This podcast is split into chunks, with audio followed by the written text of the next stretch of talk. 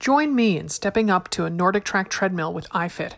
iFit controls speed, incline, and decline, meaning that as an on screen trainer leads you through a global or studio workout, the machine automatically mimics the changing terrain or adjusts the speed to the trainer's cues without you having to touch a thing. Explore NordicTrack treadmills at nordictrack.com. KiwiCo is redefining learning with hands on projects that build confidence, creativity, and critical thinking skills. There's something for every kid or kid at heart at KiwiCo. Get 30% off your first month plus free shipping on any crate line with code AMR at kiwico.com. Get close. Flamingo makes an award winning razor and body care products that aren't overpriced. Get the Flamingo Shave Set with everything you need for a luxurious, smooth shave at shopflamingo.com slash AMR.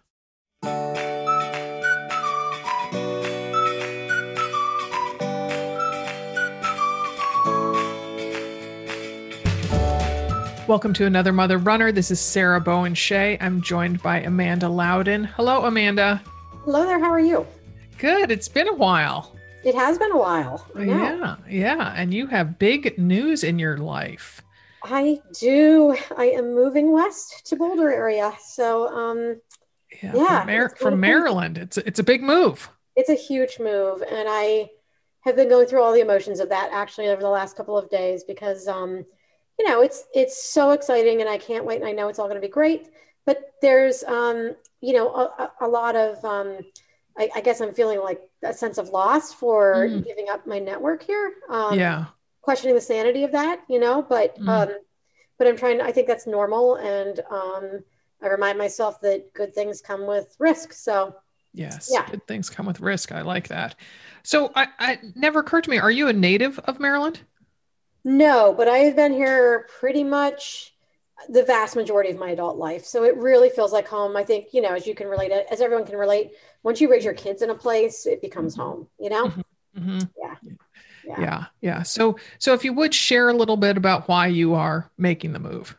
Hmm. This sounds like my therapy session yesterday. Um, um, Sit upright, Amanda. Sit upright. Come right, on. I know. Um, you know, I have I have always always loved Colorado and felt very called to it, and felt mm. felt very called to the mountains.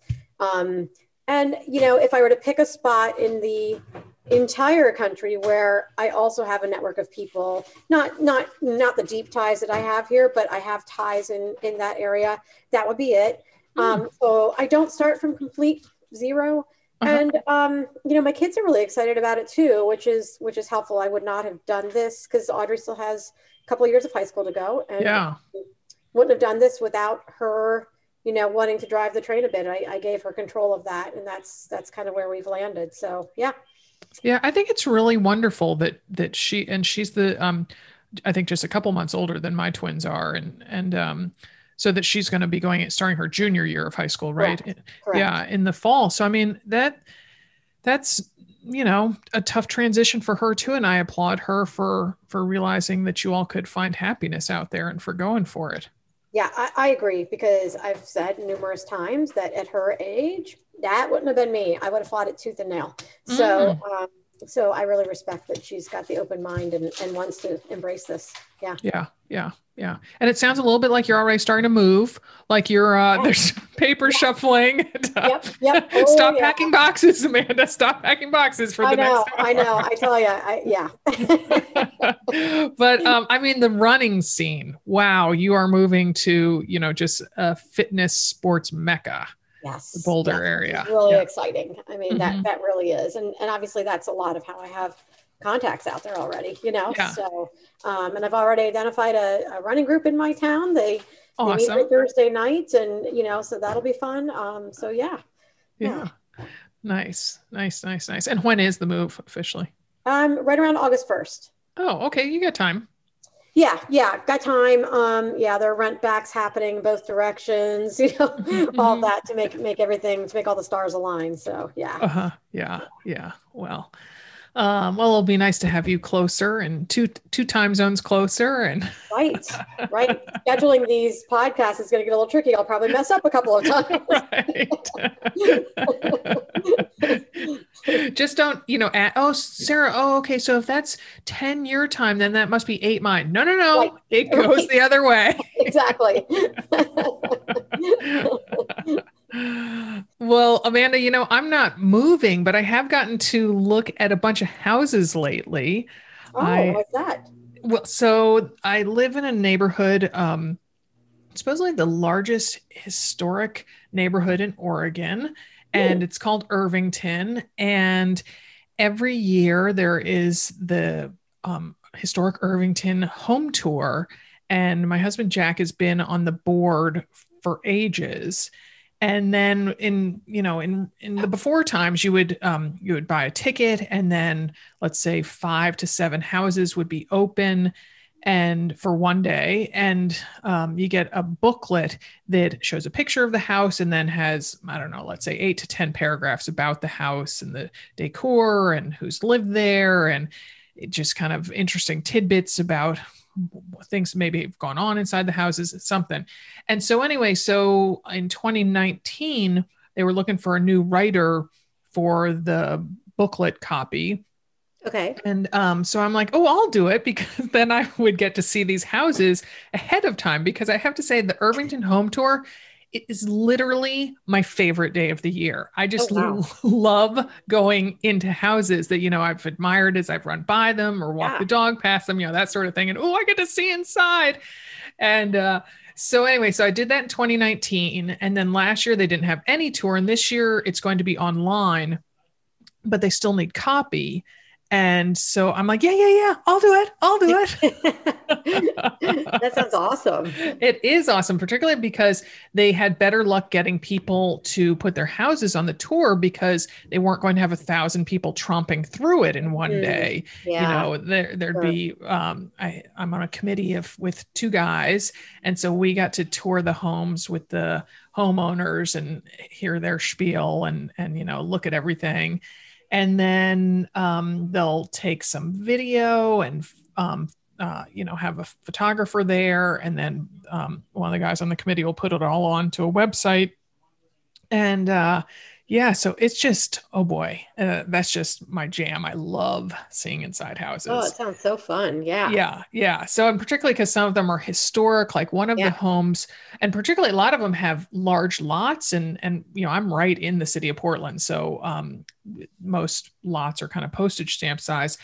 And so this year we got a lot of homes that are on corners that are double and sometimes triple lots and so you know you get to, you see the house and you're like wow that's so amazing but then you go in like their backyard and it's just this oasis mm. that's hidden you know by fruit trees and brick walls and all this stuff and you're like oh i didn't know this existed back here wow. and um, so there's one house that um, was built um, in 1911 and it has a non-functioning fountain in the back that has a nymph statue that is the centerpiece of the thing that is i mean at least my height if if not taller. I, I, and i would have said full size but i'm not really sure what full size is for a nymph. So i didn't want you all to think it's you know tinkerbell size. It's a bird bath for sparrows. Um and, and so so the uh, people who live there say that is from san simeon which is william randolph hearst castle down along oh. the california coast Wow. So yeah, and they have no idea how it ended up there. And I'm like, oh, the stories. If the nymph could only speak, you oh, know. for sure. That's so cool. Yeah. So it's it's fun. You know, I I um as you know, as writers, you know, you, you like to feel a little stretched sometimes when you write and you sort of um, lose a little bit of that muscle when you haven't done it in a while. Mm-hmm. So it's mm-hmm. been fun to be like, oh yes, that's just the right word. And mm-hmm. Mm-hmm. that's nice. Be able to flex that muscle. Yeah. Yes. Yeah. Yeah. Yeah. So it's good times. And but now, my gosh, with things opening back up, I'm like, you guys, we gotta step on the gas. We gotta get this site live because no one's gonna want to do anything virtual soon. This is so true. I think we're all at the end of our ropes with that. yes, and, you know, and they were the they were like, "Oh yeah, we're thinking we'll launch in July." I'm like, "No, we've got to launch this thing in June." so, so, and it's gonna be cool because the site is they want to be open and accessible for anyone and so there will not be, it won't be behind a paywall. They're just going to ask for donations because it is a big fundraiser for um, schools and other community services in the neighborhood and kind of the surrounding neighborhood. And so uh, I'm like, ooh, I'm going to share it with the Another Mother Runner community. yeah. um, so yeah, so that's been a lot of fun. But suddenly, um, you know, like yesterday, I'm like, okay, I need to stop working on AMR stuff, and I need to re- do the write up about 1729 Northeast Stanton or whatever. so great. oh goodness. Well, today we are going to be talking about nutrition. Um, we have Tamar Samuels, who is co founder, along with her business partner, Vanessa Rissetto, of Culina Health, a holistic nutrition counseling service based in New York City. Tamar is a registered dietitian nutritionist and national board certified health and wellness coach. Tamar's unique and holistic approach integrates functional medicine, positive psychology, and behavioral change techniques. Tamar is also a new mother runner. Her baby daughter, Everest, is about three months old. Amanda and I will talk with Tamar after this break. Stay with us. Remember in the before times how you'd have to sign up to get time on a treadmill at the gym? Well, welcome to my home gym world. Yup, our NordicTrack commercial 2950 treadmill is so popular with my family members and Molly's oldest daughter, I've instigated a sign up sheet. And it's no wonder this baby is popular. With a massive touchscreen, iFit transports you to an energetic studio workout class or breathtaking locations filmed in more than 40 countries across all seven continents. Amazingly motivated trainers lead you in series that take you from, say, your current three miles a session up to completing a 10K distance over the course of 30 or 40 workouts. My younger daughter is currently seeing the sights of Vietnam while training for her first 5K. Not up for running? iFit offers more than 60 types of workouts from yoga to Tabata, with new sessions added daily. The screen pivots so you can get off the treadmill and easily see what you need to do during the various workouts. Like my daughter, I love traveling, in this case virtually, to far flung locations on our NordicTrack treadmill with iFit. It's really pretty mind blowing how lush and close enough to touch everything looks on the treadmill's screen, whether the sienna colored hoodoos of Bryce National Park or heather covered Scottish Highlands. The sights and sounds, namely trainers sharing history and nature details of locations, make the miles pass in a delightful blur. To see all NordicTrack has to offer, from treadmills to bikes, ellipticals, and rowers, all with iFit technology, head to NordicTrack.com. That's N O R D I C T R A C K.com. See where you can go with NordicTrack with iFit. It's hard to believe that summer is right around the corner. My girls are so excited to swim, play in the park, go for walks with our dog, have sleepovers, and lazy days at home. While I'm excited for all those things too, I also worry about the downtime and how to fill it so the girls won't bicker at each other. Which is why I've decided to get a subscription of KiwiCo to keep them busy and learning all summer long. My girls, who are 11, 10, and 8, recently worked on the felt succulent garden crate together and loved it. They used modeling clay to make gorgeous succulents, and now they have it proudly on display in our kitchen. It's a great addition since I can't seem to keep my, any plants alive in our house. With KiwiCo, there's something for every kid or kid at heart every month. Get 30% off your first month plus free shipping on any crate line with code AMR at kiwico.com. That's 30% off your first month at kiwico.com, promo code AMR. Self care is a cornerstone of another mother runner. We know it helps us each feel grounded. It's the quintessential me time we all need. It can take many forms. For me, it's foam rolling, then meditating first thing in the morning. Yet after a while, some parts of a daily routine can start to feel dull, like shaving. Flamingo lets you transform shaving from a chore to a ritual. Flamingo is on a mission to elevate the parts of your daily routine that deserve more attention with feel good body care products that work. And right now, you can get Flamingo's award-winning shave set for just $16 at shopflamingo.com/amr. Flamingo makes an award-winning razor and body care products that aren't overpriced. It was started by a group of women at Harry's, the men's shaving brand, who wanted to create a better experience for women too. So they crafted razors that are both beautiful and affordable, only $2 per blade. Now Flamingo has more than seven years' experience perfecting products for those daily self care rituals that help you look and feel your best. And with Flamingo's 30 day money back guarantee, you can try it out risk free. Now that it's shorts and tank top season, I especially appreciate the close shave I get from my Flamingo razor. I love how substantial the razor handle feels in my hand and how the high quality blades pivot around my ankles and knees. Get the Flamingo shave set with everything you need for a luxurious, smooth shave at shopflamingo.com/amr. This includes Flamingo's award-winning razor, also award-winning shave gel and body lotion, all for just $16 plus free shipping. One less trip to the drugstore. Get yours today at shopflamingo.com/amr. That's shopflamingo.com/amr. Thanks for joining us, Tamar. Thank you for having me. I'm really excited to chat with you guys. Nice. Yeah, tell us a little bit about your running background, um, and I'm sure it's um, kind of an evolving situation. But um, tell tell me about you know the background first. Yeah, so I actually started running. You know, nobody has ever asked me this before, which is interesting. Um, I started running in high school, not competitively, just for exercise and you know mental health. It was something that uh, was easy. You know, went to the gym, hop on a treadmill, and then I got super bored with that, as people tend to do. and I um, I grew up in um, Woodstock, New York. Oh, um, so beautiful! in the Hudson Valley. Yeah, it's super mm-hmm. gorgeous there. So. I was like, you know, I'm going to run outside because it's really nice out. And so mm-hmm. that sort of just naturally evolved into just having a regular kind of running habit that I've been able to maintain since then. Um, so I've I've just always really enjoyed it as a way for me to you know support my mind and my body and uh, and that's kind of where it got started. It was very natural and easy. Nice, nice, nice.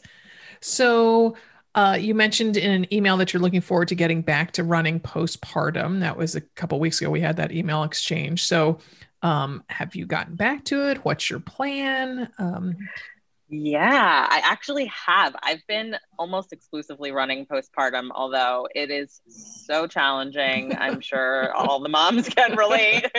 um, it's I didn't run at all during my pregnancy. Um, I had a lot of nausea for a long time, unfortunately, and some mm. vomiting up until five months. Wow. Um, yeah, it wasn't fun. Mm, it was not fun. my daughter really, she really did a number on me.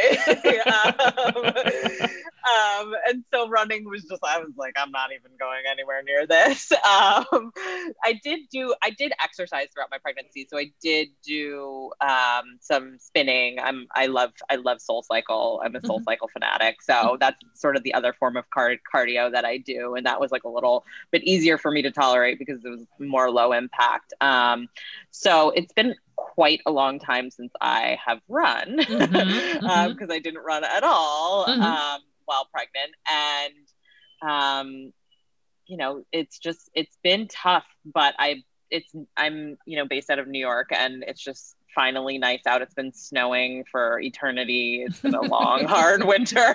So um, i just took advantage of the weather finally turning. And i think as a mom especially in these newborn um, this newborn stage as a mom you know you just kind of got to get it in where you can. Mm-hmm. um, and i haven't really had access to group fitness because of the pandemic. And um, i can do a quick run really easily at any time um, so it's been something that i have just been kind of pushing myself to do even though it's really really really difficult but i've enjoyed it it's getting easier Nice, nice.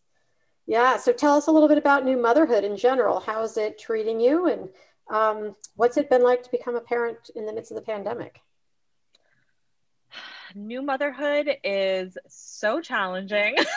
it's it's so amazing, but wow, it's one of those things when I talk to all my parent friends, they're like, you don't know what it's like until you do it. And mm-hmm. when you mm-hmm. do it, it changes your life in, you know, a way that you could have never imagined. I, um, I'm 35, so I started a little bit later. I don't, I don't know what age kids people are having kids these days but um it definitely has been a, a, an adjustment. I like to really like keep it real for uh, you know everyone out there because I think that you know with social media nobody really talks about mm-hmm. what it's like to be a parent for the first time or a mom specifically for the first time. I think some people are more transparent than others, but mm-hmm. it's been honestly incredibly hard. mm-hmm. um, it's been really rewarding, but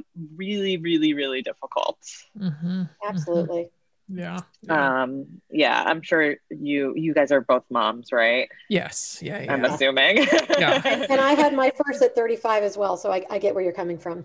Yeah. Yeah. yeah. Exactly. Yeah. Yeah. It's, it's such an adjustment. I mean, the the no sleep alone and then healing mm-hmm. from birth and um, you know, I feel like moms have or just parents in general have that like amnesia where they sort of forget what it's like in the very early stages because there's it's so intense and you're so sleep deprived but yeah. i'm still very much in that although everest is is is going to be 3 months next week or this weekend so she's starting to get a little bit easier but um you know these poor little babies they just they need you so much and they're figuring it out and their digestive system is you know all all confused and mm-hmm. they're confused and you don't know what they want and um, you're also like sleep deprived and healing from birth and you know transitioning back into work. It's yeah. it's a, it's a total whirlwind and it's there you know there are days where i'm like what? Why did i decide to you'll you'll keep having those days. Yeah they, yeah all the way through. Yeah, they, they might become more frequent as you as Everest becomes a teenager. Oh man i'm like wait and and then we have to have another one? Like what? I, I don't, I don't know. I, I might be one and done. Um, but you know i think with the pandemic um you asked earlier about that, I think that added a whole nother layer of difficulty. Yeah. Because the isolation mm-hmm. and not being able to sort of access the things that I would normally access for self care. And yeah. um, it's just, you know, we're already all in this really intensely emotional state that is really restrictive. And then, you know, adding pregnancy and then you know that having a newborn that sense of feeling like locked up inside and not mm-hmm. being able to leave is definitely heightened i mean i've i've been uh, you know things are opening up now and i've been visiting family and friends and that has helped so much but i think the isolation has been the biggest challenge with the pandemic for sure and you know my partner my husband not being able to like go to doctor's appointments with me mm. and um oh, you know my daughter yeah. yeah yeah that was like it wasn't terrible because there's a lot of appointments and he probably wouldn't have gone to all of them with me anyway but yeah. you, you know even um, in my my daughter i had to be induced so there were some like difficult decisions that i had to make i, I was induced early not because i was um, over 41 mm-hmm. weeks uh-huh. um, i was induced at 38 weeks so um, you, you know, I would have loved for him to be in that doctor's appointment when I decided that I wanted to be induced. Yeah. Um, so, you know, it's it's definitely been challenging, but at the end of the day, I have an incredibly beautiful baby girl who I just adore, even if she tortures me at night. oh my goodness! Oh my goodness! So, so your path to becoming a dietitian started in a very personal place for you. It sounds like. You know, could you take us through that journey a bit, please? Yeah, yeah. I have always um, my parents. I think I mentioned I was. I'm from Woodstock, New York, and my my parents are actual hippies. Like my dad is a musician. uh, it's, it's, it's I'm very cliche, uh-huh. um, and they have always been really interested in food, sort of as medicine, but more so like I just grew up eating really whole foods. Like we they cooked every meal in Woodstock, there's no fast food restaurants. Mm-hmm, so mm-hmm. like I, you know, hadn't had McDonald's or any sort of fast food exposure at all in this like little small town in the Hudson Valley. Um, and it was just sort of normal for me to eat um, very, very healthfully. And then I moved to New York when um, I graduated high school, and I ha- started to just really develop a lot of GI issues, lots of bloating, um, you know, lot, just lots of pain. Um, and it was sort of like a daily struggle, you know, it's, it's so difficult to, um, feel uncomfortable every single day. Mm-hmm. and that discomfort, you know, I, I really found was related to food. I was eating in a very different way than I had eaten in the past. And I think, you know, I had played around so much with restricting different foods in order to manage my symptoms. And it just felt like this black hole of like not knowing how to control my body and to just feel comfortable. You know, I think we have to eat at least, you know, two, three times a day, hopefully. And to constantly feel discomfort multiple times throughout the day is just so challenging. Um, and I think that that can really change your relationship with food and cause a lot of anxiety around eating, around, you know, um, making certain choices and feeling restricted and then guilt and shame. And, you know, mm-hmm. there's a whole spectrum of sort of the emotions that come up around managing a chronic condition um, that you don't really know anything about and sort of experimenting on your own. And that's really how I started to get into nutrition. Um, and I definitely sought out experts um, in you know various different fields, from chiropractors to naturopath doctors to medical doctors and specialists, PTs. I, I did all the things, um, and um, you know eventually got to this space where I was able to really heal. Um, and that journey really um, sparked my interest in nutrition and i started i actually started working with kids in harlem hmm. um, and teaching i was teaching at an after school program and i it, and during the summer um, we were able to sort of teach anything really as long mm-hmm. as the kids are entertained they were high schoolers so they're a handful mm-hmm. um, and i ended up teaching like a nutrition healthy cooking class and i really sort of just fell in love with it and and decided to you know change career paths. I had wanted to be a therapist at the time and um, i changed career paths got into the dietetics program at nyu and never looked back. Awesome. Awesome. So so tell us exactly what be, what a holistic nut or what holistic nutrition means you know um i don't think there's patchouli and crystals involved but maybe i'm wrong. Uh i know that term holistic is so um, I think it can be confusing, but it's also like I think it's overused a lot, mm. and it can mean something different for everyone. I think mm. for me, holistic means really addressing um, the full spectrum of humanity when it comes to health, right? Mm. So I think holistic health really focuses on um, individuals and different parts of those individuals. So um, a really understanding food is is something that it doesn't exist in this this isolated space. Food is influenced by um, so many things by culture, it's influenced by physical activity.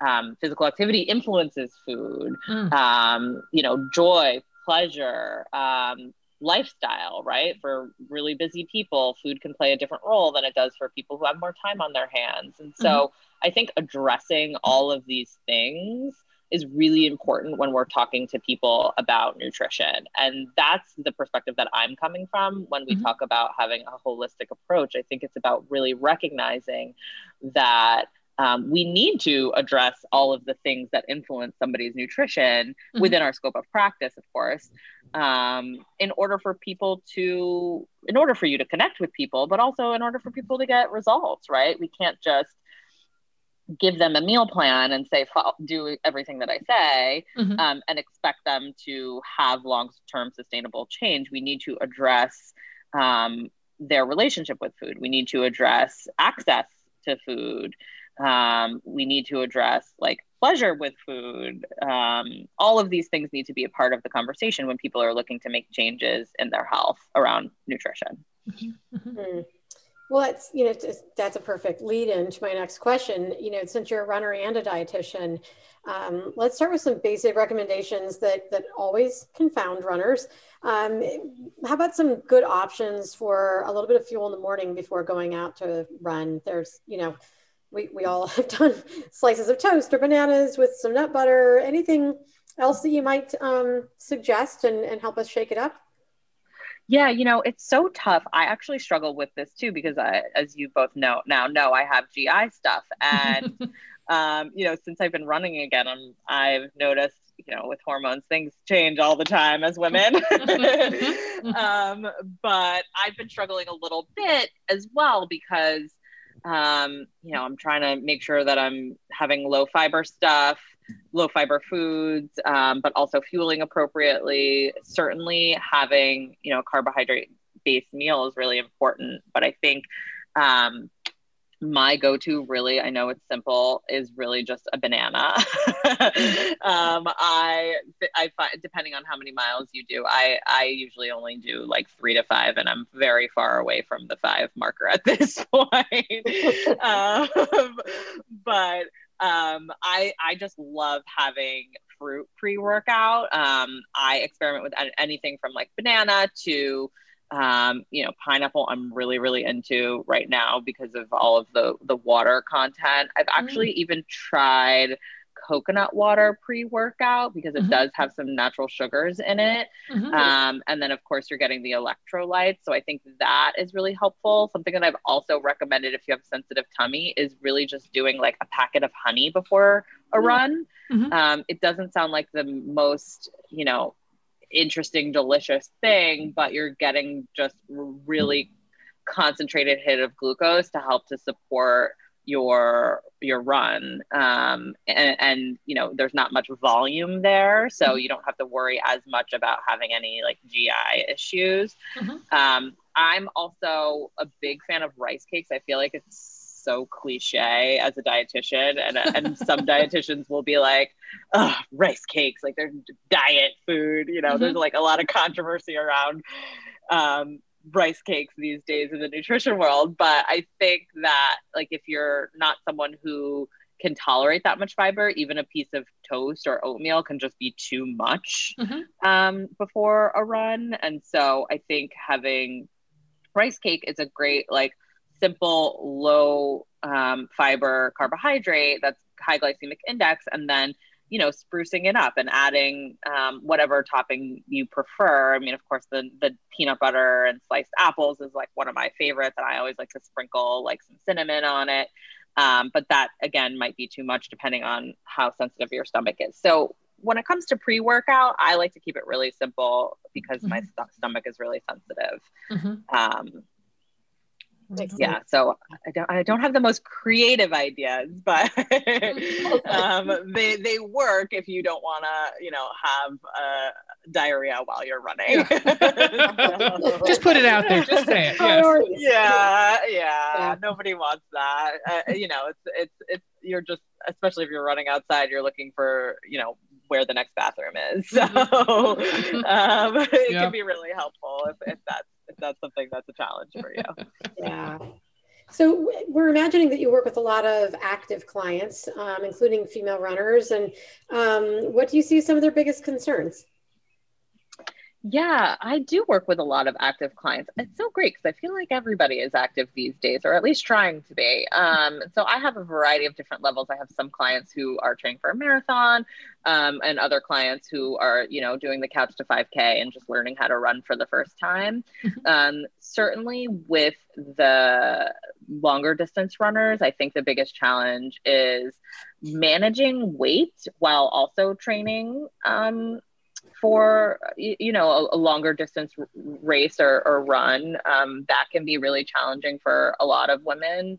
Um, i actually have found that my clients tend to either you know gain weight during that time or not be able to lose weight. So if they were working with me for weight loss before um, that weight loss definitely tends to halt during the, the training. So that's a big thing. Mm-hmm. Um, definitely an, anemia, iron deficiency anemia is a big one. So fatigue, I think, you know, runners have increased needs for iron and, and um, when you're training that much. Um, a lot of people are just not getting enough of the right sources of iron in general anyway with the shift towards more plant-based diets which isn't necessarily a bad thing but i think um, you know the supplement supplementing is really important for people who are more plant-based and trying to run um, certainly like meeting protein needs is a challenge for a lot of people and just really understanding like how many carbohydrates they need mm-hmm. and when is a big one um,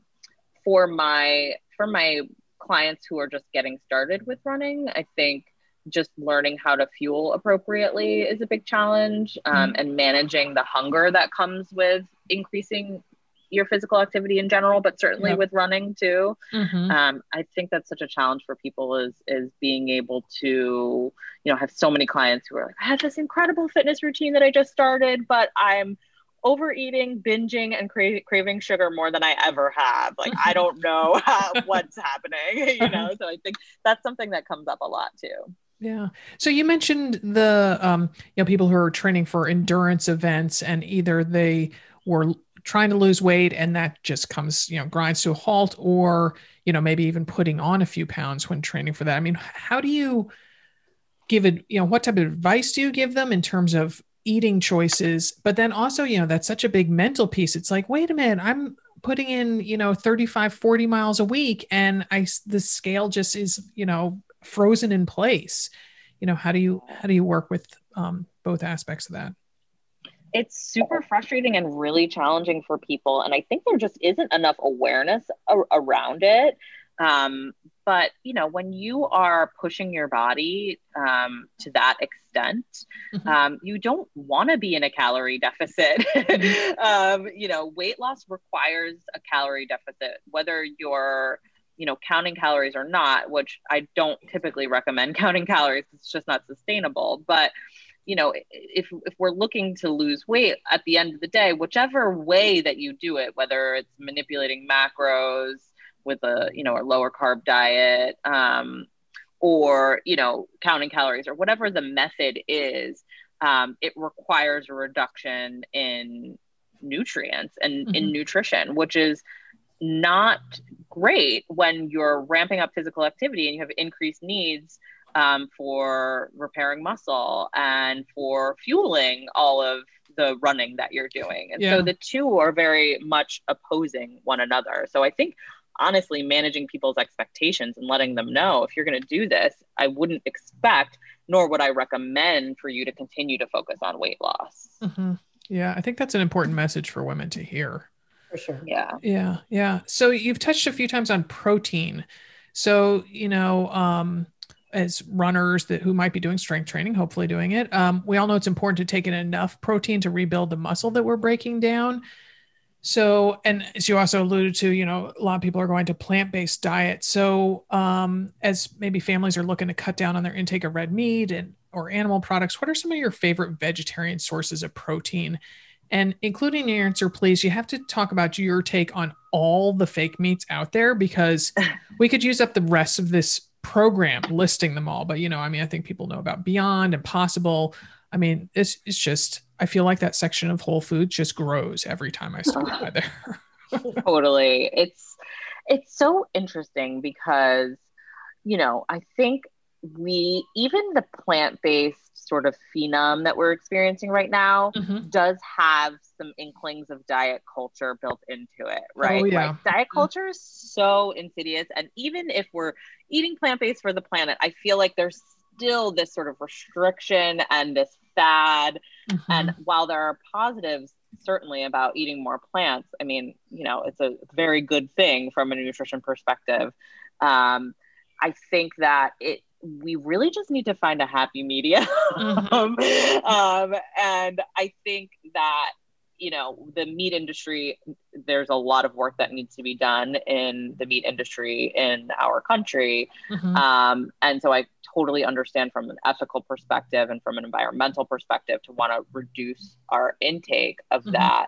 Um, but at the same time eating substituting meat for these like highly processed foods that are often very difficult to digest really aren't real foods. I mean, they're they're if you look at the ingredients, it's really like created in a lab, things that you mm-hmm. wouldn't find that exist naturally in nature. Um, and you know, I think going from from eating meat to that can actually be a downgrade in terms of nutrition. I mean, it doesn't mm-hmm. have full amino acid profile. It's often not as filling.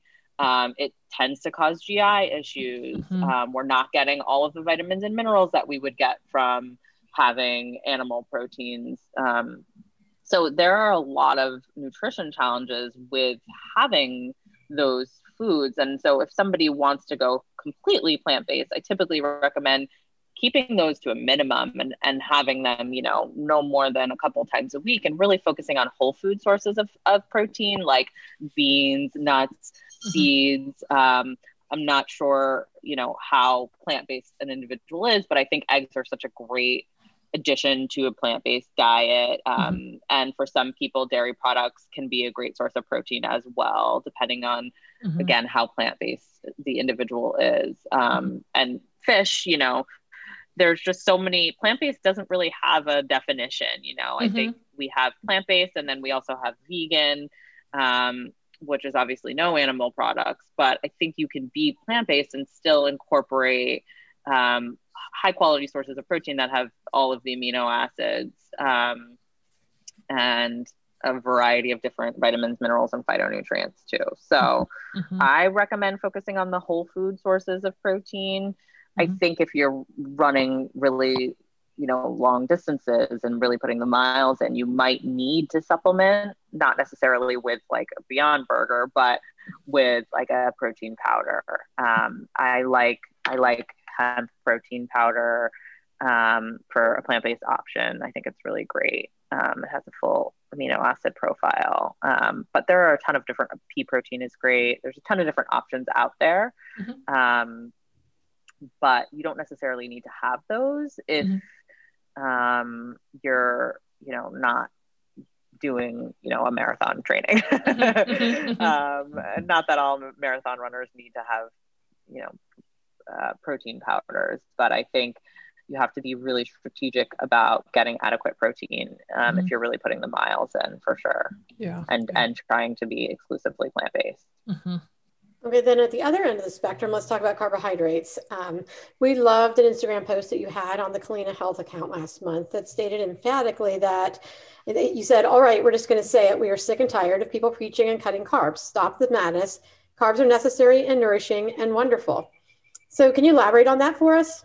Yeah, yeah. I mean, look, the body's primary fuel source is glucose. Glucose is the breakdown product of carbohydrates. And so, we can alter the way that we um, consume energy by going putting our bodies in a ketogenic state um, by eating very very low carb and high fat.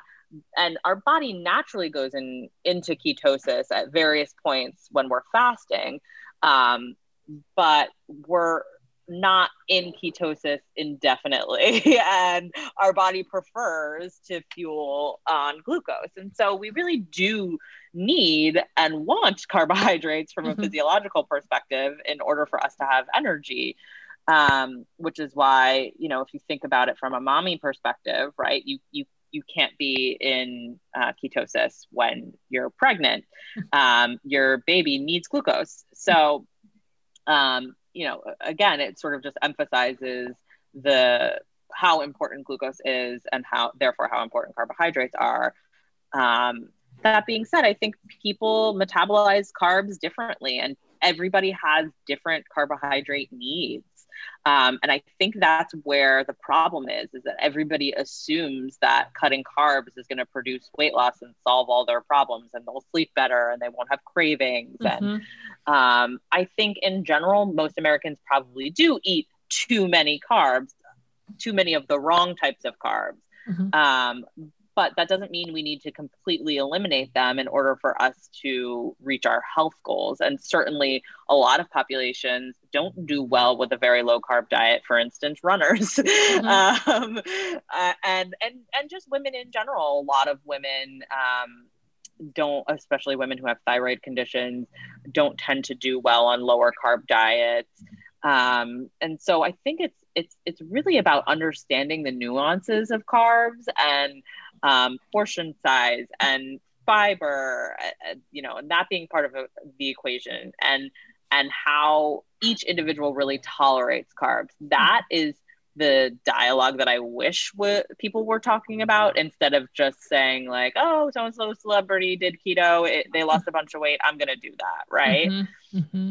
So I think it's really important to shift the dialogue around carbs to think about personalization. You know, mm-hmm. I think I think while it's true that a lot of people eat oh sorry everest is crying. Can you hear her? Yeah yeah, yeah. Do, do, you want to go do, do you are you on mommy duty? Do you want to go take care of her no, no, no. My I have childcare. She just got back from a walk. Oh, so she's it was not a good walk.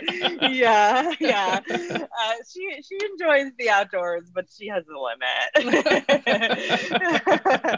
um, um, uh, so I think the dialogue around carbs needs to be really focused on instead of just saying let's eliminate carbs in order for, for us to lose weight and you know think think have better brain health. Let's let's think about how we can modify carbs to support our individual health.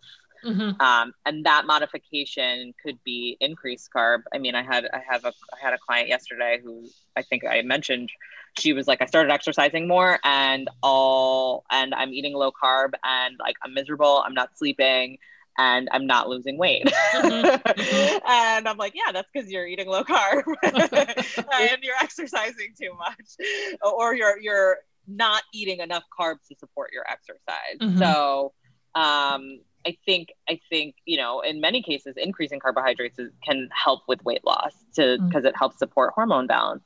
So mm. it really is very very personalized when it comes to carbohydrates. Definitely my favorite topic to talk about with people, um, especially women, because modifying carbs to support you know your hormones is a huge thing, mm-hmm. Um, mm-hmm.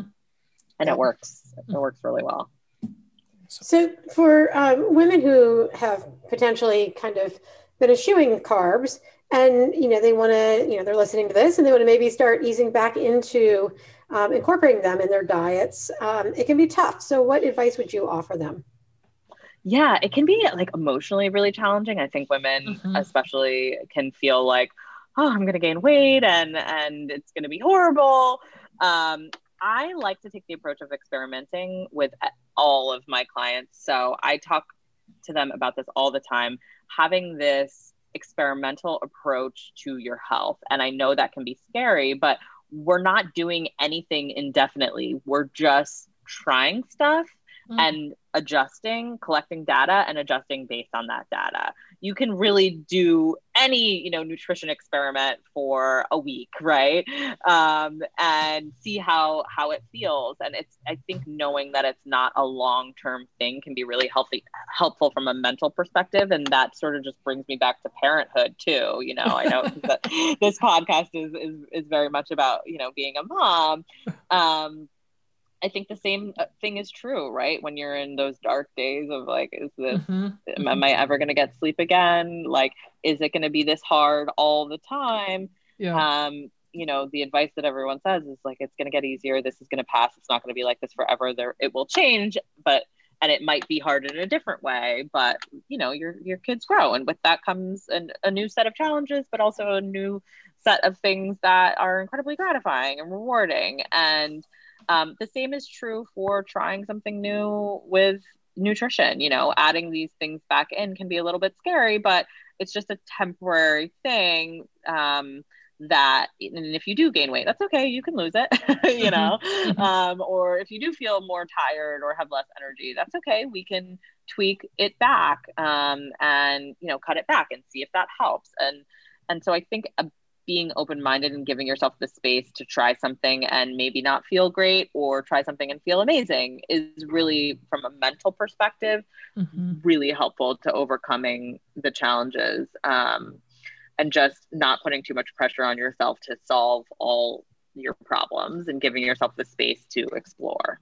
Yeah, I think that's important. And also just take it one day at a time. You know, like you said, it's it's experimental and if it doesn't work, we can always change back to something else or try try plan B or something. So um, so we know you often give guidance to people who use food as stress management, and um, I can only imagine that that's become more prevalent during these extremely stressful past 15 months.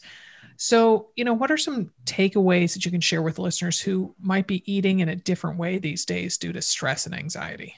Yeah, I mean, I think on that topic of what we were just discussing, giving yourself a little grace, right? It doesn't help that you're hard on yourself and shaming yourself and feeling guilty about eating your feelings during this um, you know very difficult time. I think it, what's done is done. Food can can be a helpful stress management tool right? It's easy it's accessible it triggers our pleasure centers in our brain. So in the short term at least it makes us feel better. Mm-hmm. um, so let i think letting go of any of that guilt or shame with this you know quarantine 15 or whatever that number is mm-hmm. um, and and knowing that these have been extraordinary circumstances and that you know you needed to take care of yourself and maybe you didn't have access to the things that you normally would have or if you did have access everything just was so overwhelming that mm-hmm. you you couldn't you know use those tools as eff- effectively as you have been able to in the past, it's okay, right? Like mm-hmm. it, it, it's it's okay. Um, and then I think really after you've sort of worked through that and let go of some of that that guilt and shame, really just like you said, taking it one day at a time. You know, I think being able to recognize your stressors and recognize that food is one of many tools to manage stress is really key. A lot of people don't know what their triggers are. Um, when I work with my clients, I really work on identifying some of the root cause um, of stress and mm-hmm. then utilizing tools that actually get at that root cause, right? Like food doesn't really get at the root cause of stress, but you know, maybe you're stressed out because you're feeling really isolated and how can we work on that isolation even within, you know, the pandemic space do more social time via Zoom, right? Um, set up group um, Zoom cooking classes with your friends. Um, you know, working on sort of dealing with the root of the issue um, can be really, really helpful. And, and, and I think helping people to identify that is the work that I really love doing. Mm-hmm. Um, some people just, you know, need to a change, a change of environment, right? Um, some people need to be able to talk more mm-hmm. um, or need more social support. Mm-hmm. Um, others just need more access, right? I think a lot of people are struggling because they're so close to their kitchen all day long. mm-hmm. And so, like, manipulating the home environment where you have foods at home that, su- that support your goals or support your health is, is another thing. Um, or changing your space so you're not working at your kitchen if you can. So really getting at the root of of where the stress is coming from and then integrating tools to help manage that root mm-hmm. instead of just defaulting to, uh, to, food to make you feel better is mm-hmm. is the work that I really love to do with my clients. Mm-hmm.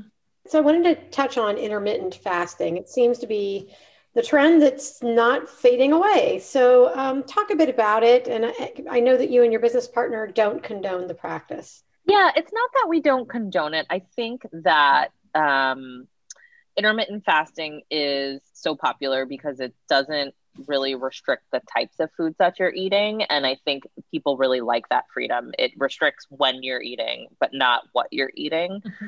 Um, and so as far as like quote unquote diets go it doesn't feel as restrictive. That being said it doesn't work for a lot of people from a behavioral perspective. Um, a lot of the literature on intermittent fasting has actually been done on men. Um, and what the results have yielded have been um, successful or relative success. There's still not a huge body of science on intermittent fasting, but on humans. Um, but what the results have shown us is that it tends to be more effective for for men who are overweight or obese according to their BMI um, and have insulin resistance, which is um, you know the precursor to diabetes, also known as prediabetes. So a lot of the research does does say that intermittent fasting can help with weight loss and can help with blood sugar control within that population. Um, but that's a small population of of, mm-hmm. of, of humans, right? Like uh, there, I'm sure are many overweight or obese men with insulin resistance. But what about everyone else, right? Mm-hmm. Um, what about women? What about women who are quote unquote normal weight according to their BMI? What about um, women who have hormone imbalances or women who are perimenopausal or um, you know there's a lot there's a lot of people that mm-hmm. don't fit in that category and i think that um, the research we don't know much about it there has been some studies that have shown that um, intermittent fasting can influence our our menstrual cycles mm. in a bad way um, and from a behavioral perspective intermittent fasting intermittent fasting can and i've seen this and it makes sense can actually um, encourage overeating and binge eating. Um, so it's definitely not for everyone, um, but it can be helpful for some people. So again, I think it comes back to like personalized medicine. I, I certainly would not recommend intermittent fasting for runners, um, especially people who are doing long distance running, because um, you just you need you need the fuel, mm-hmm. and if you only have a, a small window of time to get that fuel in um, I think also to intermittent fasting, there's lots of different ways to intermittent fast. Um, there's like the the eight hour feed, 16 hour fast. There's a one or one day a week, a 24 hour fast where you're not having ever, anything. Mm-hmm. So there's lots of different. Yeah, I know. Can you imagine? um, I, I, yeah, I would. I can't even imagine. Um, but there's lots of different ways to intermittent fast too, and some a lot of the research has been done on the on the eight the 16 hour fast but uh, also a lot of the research is done on the more restrictive fasting too and so i think we refer to intermittent fasting just as that this like big category mm-hmm. but there's lots in the research if you really dive into the research there's lots of different styles of intermittent fasting and protocols that researchers are, are experimenting with and so um, you know i think that's part of it too and mm-hmm. what works and doesn't work for each person so mm-hmm. it's not something I think there are, and it also doesn't, you know, talk about quality of the diet, right? Yeah, so I think yeah. more than anything, that's the most important thing, mm-hmm. right?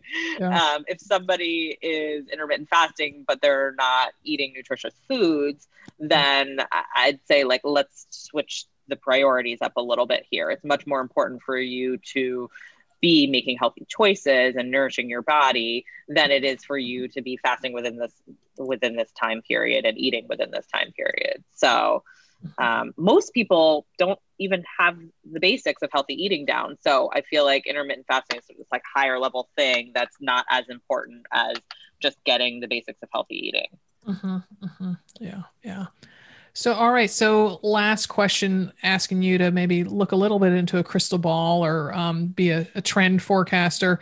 Um, what food or eating trends do you see on the horizon, especially ones that you either like or ones that are cause for concern? Yeah. I mean, you know, I think the nutrition space is just so crazy. I can't yeah. believe I got into this industry. And there are so many trends some good, some bad, some both.